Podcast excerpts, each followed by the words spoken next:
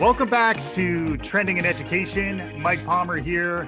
Very happy to be joined by uh, a celebrity around learning and media and uh, someone who's really doing fascinating work at uh, UPenn's positive psychology program. And we'll get into lots of uh, the real more intricate aspects of Howard's background when uh, we get into the conversation. But to begin with, I'd just love to welcome Howard Blumenthal to Trending in Education. Howard, welcome to the show. Thank you. Thanks for having me. Yeah. So, where to begin? So, you're someone who's been deeply involved in learning and thinking about uh, kids, thinking about the future for many years. And we always like to begin the conversation by hearing in in my guest's own wor- words your origin story. So, how did you get to where you are today? And feel free to ex- be expansive in your conversation because you've had a pretty storied career. It starts out probably at about age 5 mm-hmm. uh, my dad was just beginning to be a producer at NBC. He produced a very popular game show series called Concentration. Mm. And I grew up at NBC in New mm. York. So I was able to wander in and out of studios. If we don't tell the senior executives, I would sometimes sit on the lap of a technical director and switch the network live as a seven year old. Wow. So I was really, I was in and out and watched rehearsals and all sorts of uh, game shows, talk shows, election coverage, space shoots, you name it. Everything was really happening there. And it was really exciting because it was all in one building. So all I had to do was hop in the elevator go from the eighth floor where Saturday Night Live is now mm. to radio, which I think was on the fourth floor, if I remember mm. correctly. And I would just sit in the radio studios. People knew who I was. They were fascinated by the fact that this 11 year old or whatever wanted to be on the air with them, and they would allow me to do that. So uh-huh. it was a great place to begin to learn.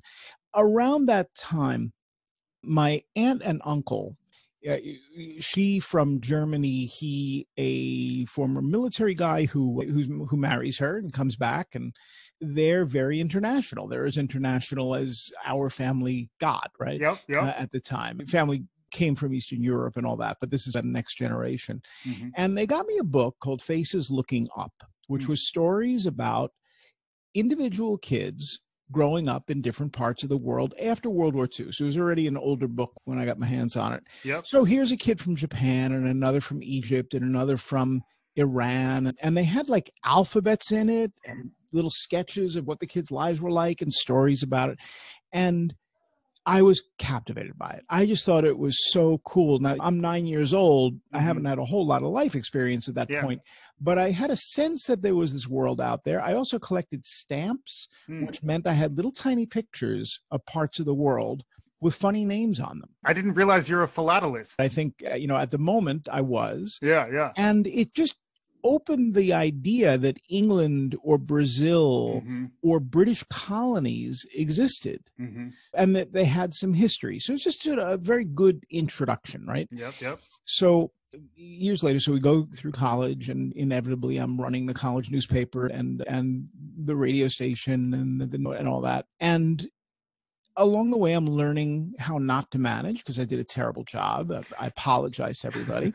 but learning by doing ended up being a really important part of that, particularly in media, because mm-hmm. if you are on the radio. If you are doing a talk show, as I would do interview shows on the radio as well as the disc jockey stuff. Yep. And uh, and again, for those who listened, I don't think it was a very good disc jockey either, but there we are.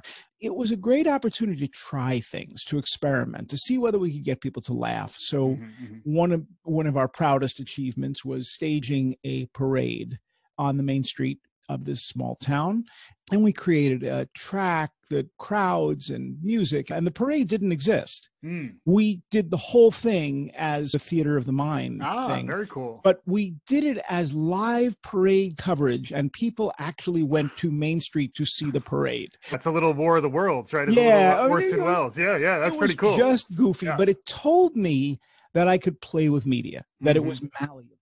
Mm-hmm. And I worked on a game show at ABC and then another uh, while all of that activity was still in New York. Mm-hmm. And then I was hired to work at this funny little division of Warner Communications within the world of emerging cable television. Mm-hmm. And they needed a channel for teenagers and a mm-hmm. channel for children. So I led the team initially for what becomes MTV much later and mm-hmm. also worked on the team for Nickelodeon. Wow. And again, the idea that we could do things that were different from NBC, CBS, ABC, and I knew what they were doing in NBC pretty well, mm. allowed me the opportunity to try things. Yeah. And now to have a staff mm. to try things. We had several studios that we built, and we would do six hours a day of live programming. Right. Again, most of it not Emmy Award winning, but that's okay yeah. because we were learning the craft and we were learning how to do this. And that really establishes the bed for we can play with technology because we had we scanned every household every six seconds so we had a lot of computer technology there yeah. at mm-hmm. the time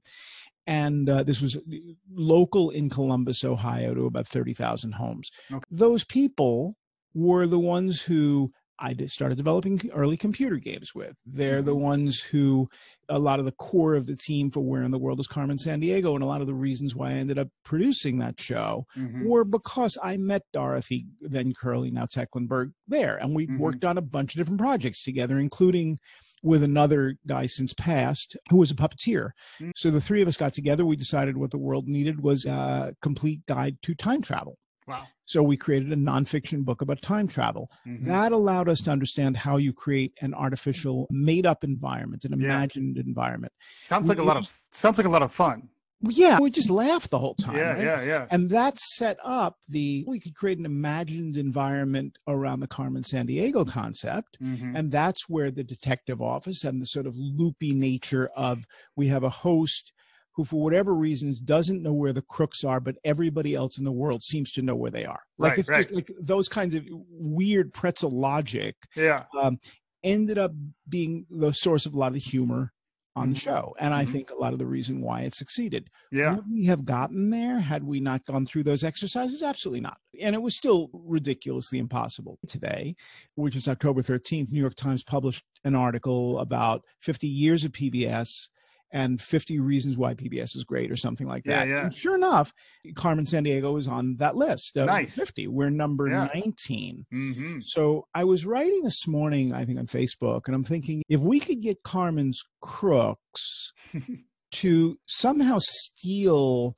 Julia Child and Barney, we would go up two positions. Yes, like yes. That was just the way we thought, right? I'm sure. Yeah. Uh, yeah. so, yeah so a lot of this was like if we're not giggling if we're not having fun what's the point and mm-hmm. i think that was a lot of the reason why the show succeeded mm-hmm. but for me it went back to the early stamp collecting and the book right. and all right. that stuff about curiosity about the world and mm-hmm. trying to share my curiosity with others right particularly with the next generation of kids and you know i I would half jokingly say that I had a 10 year old who lived inside my head and told me which decisions to make in the control room because right, right. we, we just, you develop a relationship with the material and the audience mm-hmm. and you just go for it. One yeah. of the reasons that I think distance learning doesn't work is they don't have 200 people on staff. Mm-hmm to focus on one subject for a half hour. And that's what they're competing against. Mm-hmm, because mm-hmm. I can as easily watch a Zoom boring thing yeah with a teacher I know, or I can flip the channel and now I've got it's not even channels anymore. It's whatever the internet wants to call them. Right. There's just so many different ways to learn now. Mm-hmm, mm-hmm. So once I started realizing, and this is early like AOL and CompuServe and yep. 90 something. Yeah, yeah. yeah. After Carmen, mm-hmm. I realized this is all going to change. We're not going to learn in the same ways that we learned before, mm-hmm. but because of my relationships in Silicon Valley, particularly on the kids side, and also my relationships elsewhere, I was a little bit ahead of the curve, like a yep. millimeter ahead of the curve. Mm-hmm. And I had been writing a syndicated newspaper column for the New York Times Syndicate and United Features for about 100 newspapers about consumer technology. Okay. So I had the tremendous advantage of being well known. If I had a question or I wanted to just riff on what might be happening, mm-hmm. uh, you know, I, I, had complete access to yeah. through public relations people and stuff. I was able to really develop a vision of what the future might look like. Yeah. And I was able to do that early and I was able to do it in fanciful ways because I had access and because I was curious and because I loved it. Yeah, yeah, it's amazing. It sounds like uh, you're a great example of the the 10,000 hours idea of just being immersed in these media capabilities from the time you were a, a boy to the point where you really had the mastery of all the different componentry so that you were able to innovate through Carmen Sandiego, but then also there's another 20 plus years since Carmen Sandiego that I'd love to hear uh, you expand upon too. So, what have you been up to? First off, thank you for your service as someone who was a little older, but I still saw Carmen Sandiego. I got to say, maybe my 10 year old kid was alive in me, but I still enjoyed it as an adult, which I think is a credit to the quality of the content there. But since the days of Carmen Sandiego, you've you haven't sat idle. You've explored quite a few different areas. So, can you give us a, a quick update on what's happened since then? Yeah. So post Carmen, the WGBH really wanted me to do a follow on series. Mm-hmm. And they just make it up and we'll sell it to PBS and put it on the air. So they were interested in doing Where in Time, which would be a history show. Mm-hmm. And as I spent time developing that, I realized it would have to be a costume show and the mm-hmm. costumes mm-hmm. would be very expensive. Mm-hmm. And at the same time, I didn't think that we would find ongoing underwriting support for it because mm-hmm. there's an imperative about knowing where things are in the world, but that doesn't exist for history. Right. Nor does it exist quite for math. Yep uh, science some but i but again being fanciful about science means a lot of visualizations yeah and a lot of animations that i thought would not be within the realm of the budget i started and they also were interested in bringing zoom back which they did they also did a version of where in time uh, and um, zoom zoom the the pbs show yeah, the, not, not the the zoom uh, software right. which we're all living in these right. days or yes. the zoom portable audio recorders that we're all using. yes, exactly. Zoom is a very it's a very hot term. Yeah, exactly. Yeah, yeah. But on the subject of Zoom, completely irrelevant.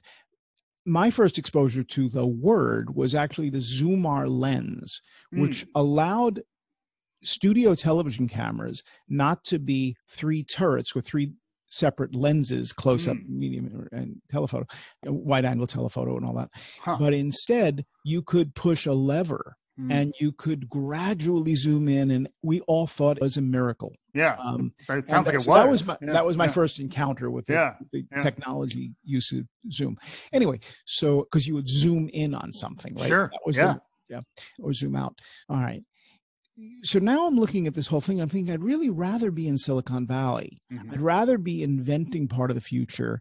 And I ended up working with a company called Kidsoft that had a membership club for kids that involved the new PC based or Mac based uh, uh, games, including yep. Carmen and Oregon Trail and yep. Reader Rabbit and all that. So mm-hmm. I became very expert in that industry for a while. We built yeah. a company, we sold it to Hearst mm-hmm. for a little bit of money, not a tremendous yeah. amount of money. And that allowed me a very different set of relationships. It allowed me to interact with people in Silicon Valley, which was pretty cool. Yeah. Um, and also to learn what a startup was and how mm-hmm. a startup and a large company interacted. So I ended up working with Hearst, which was the acquiring company for a while, yep. trying to figure out the software business for them. Mm-hmm. And I did a few other things like that. I'm thinking I'd like to work in this environment. I'd like to work in a corporate environment and see what that feels like. Sure. So after setting up another and then another television production company to to build shows for Food Network and History Channel and a bunch of others, some with my old Carmen crew. Mm-hmm. Um, I thought it it would be interesting to be part of a larger company. So there was a CD a startup called CD Now. It was in the music space. Okay. And it was the largest music site on earth. We were the 39th largest website. We had a big audience. Yeah. And there was a media operation that was scattered. So we pulled it all together under me. We added public relations and business development and advertising and, and a bunch of other services that had begun. I just consolidated them. Yep. And I ended up running the front of the house, all the sort of front facing stuff. There was a tech, very strong technology group in the back. Yeah. And we sold that company to Bertelsmann. And that began if you follow the threads, ultimately leads to Apple and, and iMusic, although I wasn't involved in Got it. You know that, but that's how that jukebox concept becomes mm-hmm. iTunes and all mm-hmm. that. So we were at the beginning of that. Napster was involved. In. Uh-huh. Uh, so it was fun being an executive, but I was drawn to well, we have huge audiences now for these little tiny videos that we're delivering via dial-up. Yeah. So that led to short form productions. That led to time in public television. Mm. Initially, as a board member, and then as somebody to run uh, what really was just about the most innovative public television operation because of the structure of public television. I really wanted to experiment with short form but with a very specific learning agenda. So I Mhm. started thinking, what is the most successful thing that that public television has done in learning, and could we take that kind of thinking and start essentially establish a new territory on the internet Mhm. for public media that wouldn't necessarily have to be PBS because public media involves more than PBS. Mhm. They'd be welcome. And we create sort of a workshop and we would take on big subjects. For example, America's relationship with guns. Mm. But we could do this with puppets. So I started working with some of the people from Wow. Sesame Yeah. and we started playing around with the mythology we hear on the news all the time. Wonder what the reality is. Hmm. How many animals are harmed or killed by guns every year? wow. Yeah. I would think probably more than humans. Mhm. So they might have an opinion about this. yeah. So why don't we give them a platform? And if Sure. we're using puppets, we can do that. Uh-huh. So we started developing essentially sketches that would allow us to warp time and space a bit so Mhm. that animals could talk, Sure. so that we could have a very serious conversation between a puppet wolf and the president of a university, which we did for like a half hour. wow. Um, so we just went for it. yeah. At the time, I learned about the United Nations, then Millennium Development Goals. Hmm. And we were surprised, me and Dorothy, because she's involved in this again, by how little we knew about it. We're talking about eradicating extreme poverty in the world, and Yeah. Americans know nothing about it. Mhm. We're like, this is really weird. Why? Yeah. News media doesn't quite pick up the story. Maybe we ought to develop another means for people to learn. Maybe we ought to learn it ourselves because we knew very little. Yeah. And we started taking on these big topics. And it was fascinating. I had a few university friends. I was at MIT and Harvard and Yeah. UPenn and a bunch of others. Just hanging out with scholars saying, How do you guys think about this? Because I'm like, at one point, I was writing jokes for the first Cartoon Network original series. Like, I can write jokes for a mouse, not that well, but I can do it. Yeah. It was uh, Bobcat Goldthwait. It was Yeah, a called sure. Moxy, and he had a sidekick. I was writing for. I was rewriting the sidekick stuff. so uh, anyway, Penn Teller, who's the one who talks? Teller, talks, Uh, right? Yes. Yes. So I was writing for Teller because he was. Ah. Ah, there you go. There you go. I'm like, do you guys seriously want me at the university? Because do you really want me? You're going to allow me in, right? and um, it became don't you come in as, as a scholar? Don't Uh-huh. you come in as initially a visiting scholar Mhm. at the Annenberg School for Communication at University of Pennsylvania? That morphed into going over to the Positive Psychology Center Yes. because I realized that what I was doing, and I'll explain in a minute, was talking to kids around the world about how human progress works in the 21st century. hmm Thinking that's interesting, but I need a university around me to be able to do that. Yeah. I, I just I need somebody who really understands population studies and migration and all these other ideas. Yeah. So I want to integrate knowledge across a bunch of different disciplines related specifically to people who will live their entire lives in the 21st century. Got it. So that's interesting. Mhm. It's not quite what universities do because they tend to go very specific and deep, and I'm going very wide. Yeah. But let me go. So I Yeah. went to Uganda. A friend of mine has a an NGO there, and he took care of me, and he set up schools for me to go and talk to. But I had no idea what I was doing. I didn't know what Yeah. the project would be, Uh-huh. and uh, I started talking to kids in groups and this and a small configuration, and eventually it was like, you know what? If I stay off camera, which is my preference, Yeah. and I asked the kid, let's call him a 14 year old, a question about what he's thinking about. What is his life all about? What does he want to do in the future? Why? What are the Mhm. plans and all that? And these guys were so articulate and so well informed and such a complete joy that I'm like, I probably should do this some more. So I was on the way back and I, I stopped in Hong Kong. I didn't have kids. I didn't have a camera. And I'm not like, I'm not the guy you would hire to actually touch a camera Right. right? Right. I'm the guy who you would hire to hire somebody Yeah, to touch your camera, sure. right? Uh-huh. Okay. So I figured out how to do it. I'm making phone calls from my hotel room, 12 hours off or whatever, to friends in the US going, so it says settings. what does this mean? Yeah. Um, but we managed to do it. And I interviewed a bunch of kids in Hong Kong. And Mm. then I went, oh, I don't really know what to do with this because I'm really not an editor right. Right. and I don't really know how to put a website together with video. I got to learn how to do all this, and and slowly but surely I did. I brought it to a conference, a global children's media conference in in England sponsored by the BBC and told people what I was doing. And all Yeah. of a sudden, children's media people are like, that's a good idea. What's a good idea? Like, go talk to kids in different places. Okay. Is that Mhm. a good? I'm not the hundredth guy who's done that. Yeah. Yeah, maybe you're doing it differently, but whatever you're doing, it looks good. Yeah. So keep to so begins Kids on Earth, which Mhm. people can find by visiting www.kidsonearth.org. Okay. And there are now almost a thousand Mm. uh, video segments from hundreds of interviews that I've done in Mm. India, uh, Brazil, Paraguay, Uruguay, Slovenia, England, Kentucky, the list goes on. Wow. And in every case, what they told me is different from what they learn in school for the most part. Right. They're not thinking about math, science, and all that. They're thinking about their bodies and their mind and Yeah. relationships. So I started thinking that's odd, right? That that they're using different terminology, but their interests go further. Is this because of the internet? Mm-hmm. Hmm, somewhat. Yeah. It's because of the way they're learning and the permission we've given them, the freedom that the 21st century provides, Mm. Whether it's identity or it's feeling whole or Yep. it's trying to understand their mental health issues because now 25% of people in the United States who are under we have we have problems there. Yeah. Yeah. So I started thinking about this. is there a way to tell this story, to tell their story in a unified way? And I started working on a book. Hmm.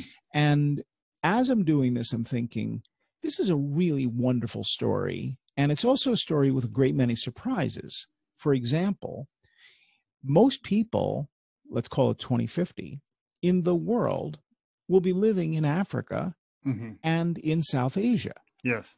thinking nobody knows this. This is Right. not something. So I start going out to universities as I'm doing the interviews in Paraguay. I'm also lecturing at universities. hmm And I've got professors who now are like putting down their cell phones and listening to me. And again, I'm the guy who I'm not exactly the guy I thought they would listen to. hmm And I'm explaining how the world really looks in 2050 and where the major cities are and how Yeah. population trends are shifting and how in the United States we are very likely to have 25% Latino, 25% European, 25% African, hmm and what did I leave out? And 25% Asian. hmm So it, our more perfect union, Yeah. it, it doesn't look like majorities. It looks like a real blend. Yep. Yep. The reason for that is because our population is aging very rapidly. We need replacements. They're not coming from new babies because our replacement rate is quite low. Yep. So it has to come from somewhere else. That somewhere else is going to be South Asia and Africa in Mhm. large numbers. hmm So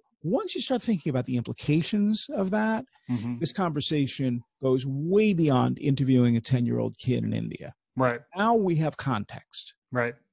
Yeah.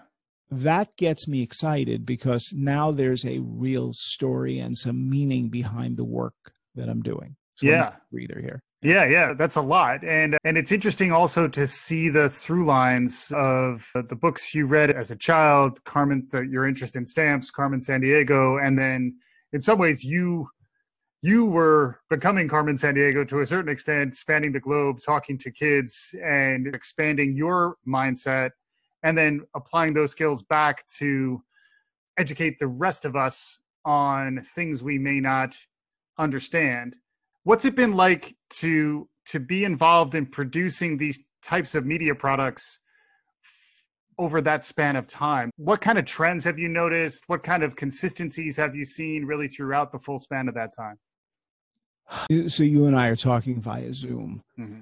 Um, everybody's talking via Zoom. yes. Everybody has suddenly become a television producer. Mhm. So this is even beyond the idea of I can record you on my iPhone and perhaps edit it. Mhm. Now everything's live, yeah everything or a, a recording of live. yes We all understand backgrounds. We all understand lighting. We're Yep. talking about ring lights. We're talking about Mhm. external microphones. We're talking about all sorts of stuff. So just as we've given people permission in desktop publishing, in all of the different media, now television is that which for me as a professional, a Yeah. trained bigger show kind of television producer, yeah you know what? I did it. It's great. If this Yeah. is what it is, that's great. Everybody should do it. But it doesn't leave much room for people who learned how to do it in a studio. It's been reinvented. hmm And that's okay. Now, the weird thing about that is the one big domain two actually, that have not been reinvented are government hmm and education. Yep. So education has been remarkably resistant in part because of teachers unions. That's usually Yeah. the place we blame, but that's not the problem. The problem is we come into this with assumptions about what school ought to be that are based more or less on the structure that we established for public schools in the early part of the 20th century. Go back further. So, what does that mean? It means that we're educating kids on a 20th century framework, Right. largely using a 20th century curriculum. But Mhm. now there's the internet, there's permissions, they learn from one another. There are all sorts of wizards out there who Yeah. can help them to learn. And we don't want to have them use an iPhone in class, but now we're completely reliant, at least a few days a week in many schools, on using the sort of a bigger version of the iPhone. We're not going to go backwards. The kids Right. know how to do this. The iPhone's out of the barn, whatever you want to say. So now I started thinking, I need to think about this. I need to write about this. I need to understand this. So, like you, although I'm a more of a latecomer, I started asking people from all parts of the education world, Yeah. the heck is going on and where do we go from here? Hmm So we created something. Steve Hargadon, who does a, he's an expert in ed tech and has been doing video conferences for years. He and I got together Mm. and we started putting together this thing called Reinventing School that we record every Thursday. hmm And this week, uh, tomorrow, I'm interviewing three state superintendents. hmm Here's why. When I talk to a student, they're like, I don't know if I really want to learn this. I don't know if it's important.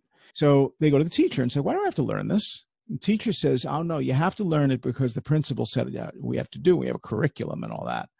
I'm like, Who does that? The state does that.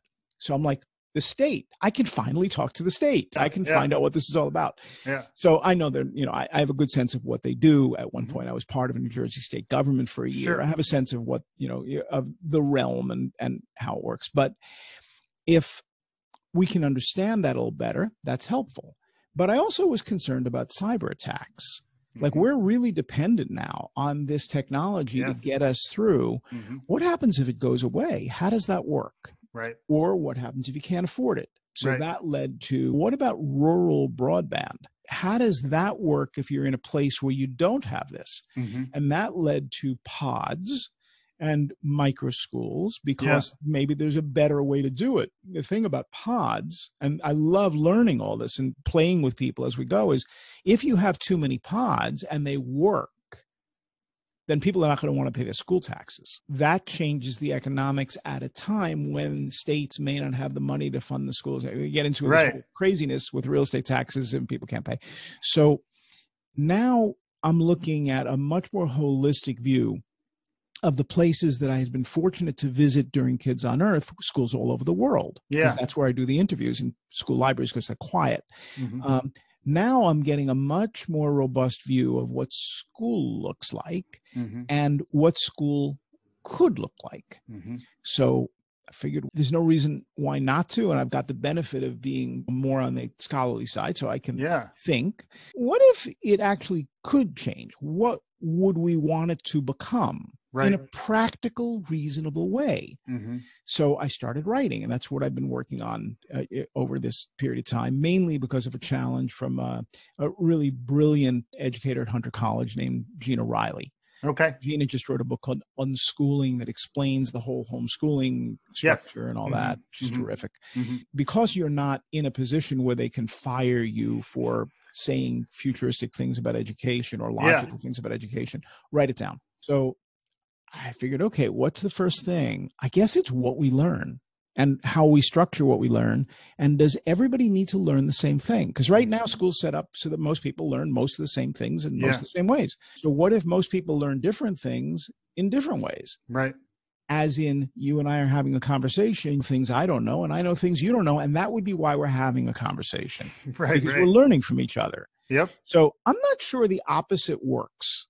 I'm not sure that it's possible to teach. Yeah. I think it's possible to learn, hmm but I think those are dramatically different ideas. Yeah. Yeah. So if you gave people an opportunity to learn on their own, how Mhm. would that look? How would Yeah. you structure it? Would you still have homerooms? Would you still have schools? Yes.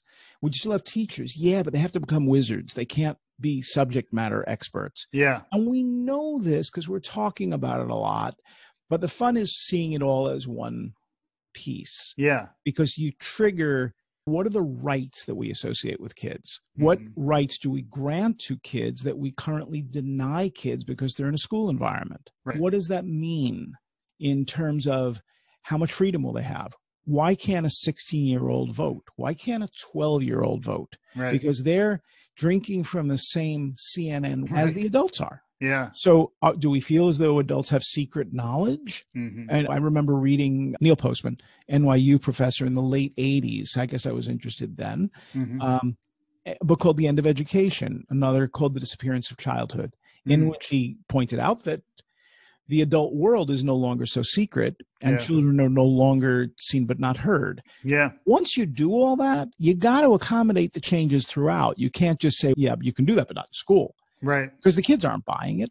Right. And now, with all the freedom that they're getting in terms of the way they organize their time, and they're realizing adults have let them down. hmm We're no longer in a situation where they believe that adults will fix climate change. They know that we're not going to do it. They they are looking at school, going, "Wow, you guys really screwed up this pandemic thing. You did not have control over it." hmm So they're realizing if they don't do it themselves, they're in a terrible position. Yeah. It's So I- fascinating too. Yeah. So Right. just to clarify too, the podcast is more a cross section of folks who understand some aspect of education and some perspective on how we may reinvent it.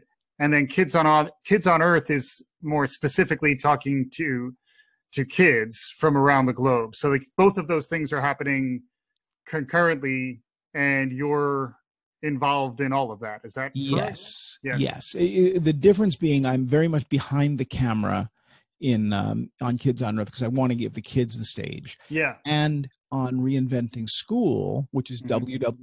www.reinventing.school, Yep. uh, the my objective is to very much be in the conversation see. because I want to ask the question, but also as often as possible, we have students as well as I see. adult professionals on the show because their voices, they're Yeah. the ones who are doing this now. For So sure. I want to hear what they have to say. It's not Yeah. as, as easy to book kids as to book Yes. professionals, but Mhm. we've been able to do it quite a lot. So Yeah. we probably have 60 kids, maybe 40 or 50 kids on the show. That's awesome. Um, so we're really pushing hard on that. Yeah. Um, And then we'll the- doing several about social activism and learning. I think those are going to be three of the November episodes following a group of positive psychology episodes awesome. that we're just finishing up. So we're trying to really make this meaty and really thought provoking. It sounds it. And then the book is based on just your perspective on I think that my writing at this point is more for me trying to figure out how to explain things to myself and to Yeah. organize it. Mhm. But at some point, there are three different books that may emerge out of this. Mhm. One of them is the Kids on Earth, a look at kids in the 21st century. And that's largely based on the hundreds of interviews I've done and Mhm. all the insights that I've gathered. Yep. But from there, I started organizing it into how they learn and families and different aspects. And I realized more of this is about putting power into the hands of children and teenagers. Mhm. And so the whole world in their hands. It's that the book, one book's evolved into that. I may end up doing one or both. But now with the school thing, I, Yeah. that's a separate project. I don't know if that's a book or not. Whatever it is, it's 50 pages sitting on my computer that I add to, and I've been doing that for about six weeks. So I don't know whether it's one book, two books, three books, no books, just my own education, something Mhm. to talk about, basis for speeches. yeah. And it really doesn't matter. So it'll be it, it'll turn out to be whatever the marketplace wants it to be and Mhm. whatever is most useful. Yeah. And but and then the podcast has been And around it's a video. It's a video interview series. the, so the video interview. Yeah. Yeah. And that was triggered mainly by the pandemic and the Yes. pandemic response. Can you talk a little bit about that? yeah. So March, we're all going really. So this is this. We're really not going to be able to leave our houses, or we're not going to be able to shop for food, or we're not going to be able to have toilet paper, whatever Yeah. the whatever the crazy was. And then it's it's April, and like everybody else, I'm watching CNN like every minute to try Yeah. to absorb what the heck is going on. Mm-hmm. And by about the second week in April, I'm like, okay, I can't do this. I have to do something. I've, Mm. I've been able to do things throughout my life. I need to do something about this. I need to be helpful. I need to be helping other people. I need to convene the tribunal, whatever it is we have to do. Yeah. I, I have to It's do It's a it. bat signal. Yeah, yeah, something. Yeah, I like Yeah. something. Do something. So that's when I'm thinking I can't really get out and interview kids because I can't travel. Mhm. Tried a little bit of Zoom interviews with kids, and it's okay, but it's not Yeah. the same as being there. So I'm not ecstatic about that. I think Mhm. there's better ways. So I'm thinking, what's the area that I need to know the most about? Or where I can be most helpful. So I think school is going to be a disaster. This is Yeah. in in late April. And so I'm you- talking to my wife who and you're works at talking- school. And this is K twelve mainly is the focus. Yeah, but correct? also but also uh, uh, higher ed. okay. Some. Yep. Um, I'm like, I don't think people are going to go back. I don't think they're going to want to go back. I think we're going to lose a large number of teachers. Yeah. I don't think the school districts are going to have any idea how to handle this. And then I started thinking, and if the economy's crashing, that means the state funding is going to be a problem. Yep. The federal government will prop them up for a while, but Right. ultimately this is becomes a local problem. What do you Mhm. do if you don't have connectivity? And I'm thinking, I can't imagine that most kids in the United States have f- everything they need to Yeah. like they really don't have fast broadband, or if Right. they do, they may not have multiple devices. And if they Yeah. do, they may not have a quiet place to work. So Sure. all this is in April. I'm thinking this is a much bigger mess than anybody is talking about right Yeah. now. Yeah. Yeah. Yeah. And I need to get to this. So we got in touch with Randi Weingarten Hmm. and you were our first guest. Oh, cool. So we had Randi, we had uh, Zeke Emanuel, who happens to be one of the provosts at UPenn, who's on MSNBC all the time, a Mhm. public health expert Yes, as well as a higher Mhm. education expert, Mhm. and the CEO of the Baltimore City School District. Yep. So the three of them, we went at it. I'm Oh, wow. And I'm just guiding the conversation. Mhm. Like, what about this and what about that for a full Mhm. hour Mhm. on video? And we went, you know what? This is good. I wonder how we're going to pay for all this stuff. Mhm. So then we started looking at the economics. I had Andreas Schleicher on from OECD, who just knows more about the statistics of global education than anybody on earth, Yeah. and and a few other people. So we had a local and global angle, and then from there we've done episodes on friendship, Hmm. on hope, Hmm. on cyber attacks, on prison behind bar- bars, which was came out of the Ken Burns organization, Hmm. um, which was easily the most inspiring episode we've Wow. done Yeah. with people who are getting college degrees and reading books that I still don't think I'm old enough to read. And they just they were marvelous. And we had one of the one of the former inmates who now works for Ford Foundation. Oh, wow. And he was a very articulate spokesperson for why education matters and Yeah. how they went about it and why they took it as seriously as they did. Mhm. Just a really wide range of of guests from very different parts of the education Yeah. and related industries because I don't think it exists in a, as a vacuum. I think that it's really the whole community has to Yeah. participate. Mhm. So I've taken that seriously, both in the U.S. and outside the U.S. We've had a number of international guests, and we'll have more. Yeah. And what's the name of this again, just for our listeners? Yeah, it's called Reinventing School, and it's got Okay. the funny URL of www.reinventing.school. Awesome. Yeah. But it's been an absolute pleasure to do this. We're Mm-hmm. recording 26th episode, and I've got the next like six or seven episodes just about booked. So yeah. next week we're doing state superintendents this Mm-hmm. tomorrow and then the following week i really want to get a sense of so what's a virus again and how do Mm. viruses work and how do they propagate and if they Yeah. do how do we control them Yeah. what's There's the vaccine there's, How does there's R- really work? RNAs involved. Yeah. Yeah, Yeah. I- all that. so i have three top scientists uh, Mm. on the medical side Mhm. who are joining us to not talk about the political, not talk about masks, not talk about the public hygiene stuff that we've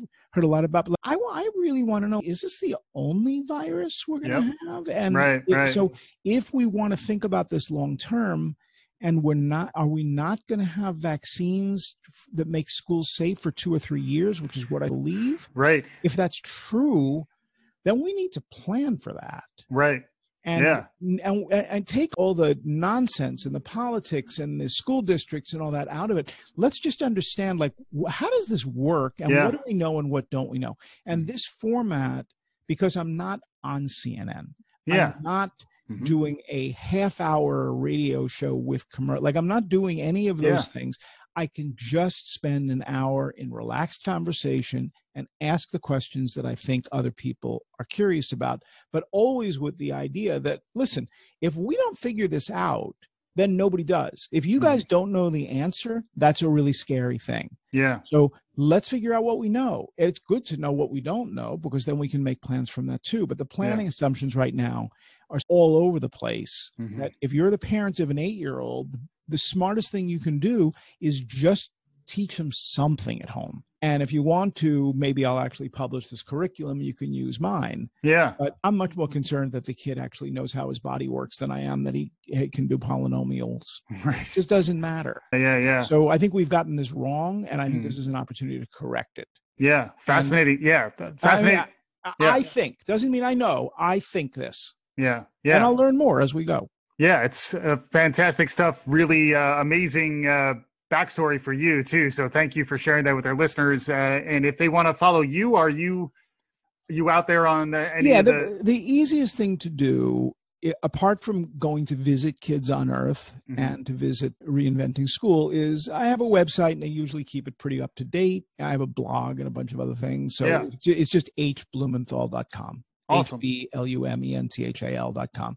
Yeah. So, uh, and there's always contact forms and stuff. So people want to find me, I'm not that difficult to find. Yeah, that's awesome. And thanks so much for your time. Before we let you go, I always love to ask my guests, and I feel like we've talked about a ton of these things already, but what's really capturing your imagination these days? Something we haven't necessarily discussed so far.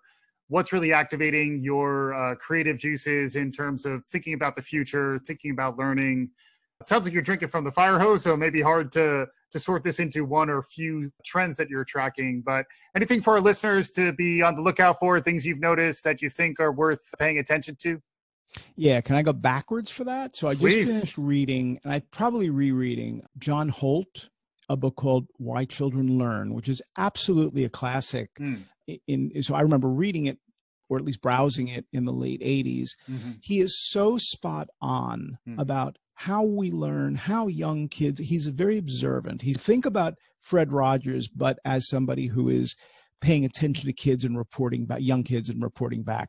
Yeah. He, that's been enormously influential to me. And then on the other side of the, the age spectrum is a book called Teen 2.0 by Robert Epstein. Okay. Um, and he basically traces the whole history of adolescence and how we've managed to not only get it wrong, but make life impossible. Yeah for people who are between 13 and 18, 19, 20. Yeah. So reading both of those in parallel, I think has had more of an impact on me than learning about GPT 3.0, which at three, what G, I think I got it right, artificial reality language. Yeah. So I'm looking at that going, cool. Yeah. The software can actually level up or down reading levels. I love that. Yeah. But is that more meaningful than how a baby learns language. Now I think I'm going to go with the baby learning language. So thank yeah. you, John Holt. Right? Yeah, yeah, fascinating uh, stuff. Any concluding thoughts, Howard? It's been a, a, wonderful conversation. We'd love to have you back too. It's a just it sounds like we're just scratching the surface of a really extensive career. Tapping into many different dimensions of learning, which is why I'm sure your new show, Reinventing School, is fascinating. But, but any parting thoughts as we wrap here? I don't think what I'm doing is substantially different from what I was doing when I was 11 years old. Mm-hmm. It, eh, for me, all of this has been play. Mm-hmm. If it's not fun, I don't necessarily want to do it. But my definition of fun is a, a, little on the broad side. Yeah. It's always been let's get a small group of people together and we'll do something cool. Yeah. So that's what Carmen was. That's what time travel was. That's what all of these things are. So for me, learning and working and play are all in the same very tight circle. They're mm-hmm. all, for me, they're almost synonymous. Mm-hmm. And if you approach it that way, everything becomes a pleasure. Yeah. it hasn't been every day like that, but it's been the vast majority of days like that. And I'm really grateful for it. I know how lucky I've been, and I know how lucky I am to have had so many wonderful people in my life doing all these crazy things that, for one reason or another, people have paid some attention to. And I'm hoping we continue. Yeah, that's awesome. We feel very fortunate having you on as a guest. So, Howard Blumenthal, uh, really storied history. Check out reinventing.school. Check out Kids on Earth. Howard's a really interesting thinker. He's someone I've been following uh, of late, and I would encourage our listeners to do the same. Of course, thank you for listening to Trending in Education. If you like what you're hearing, tell a friend, rate us, love us, share us out there in the world. We'll be back again soon. Thanks as always for listening.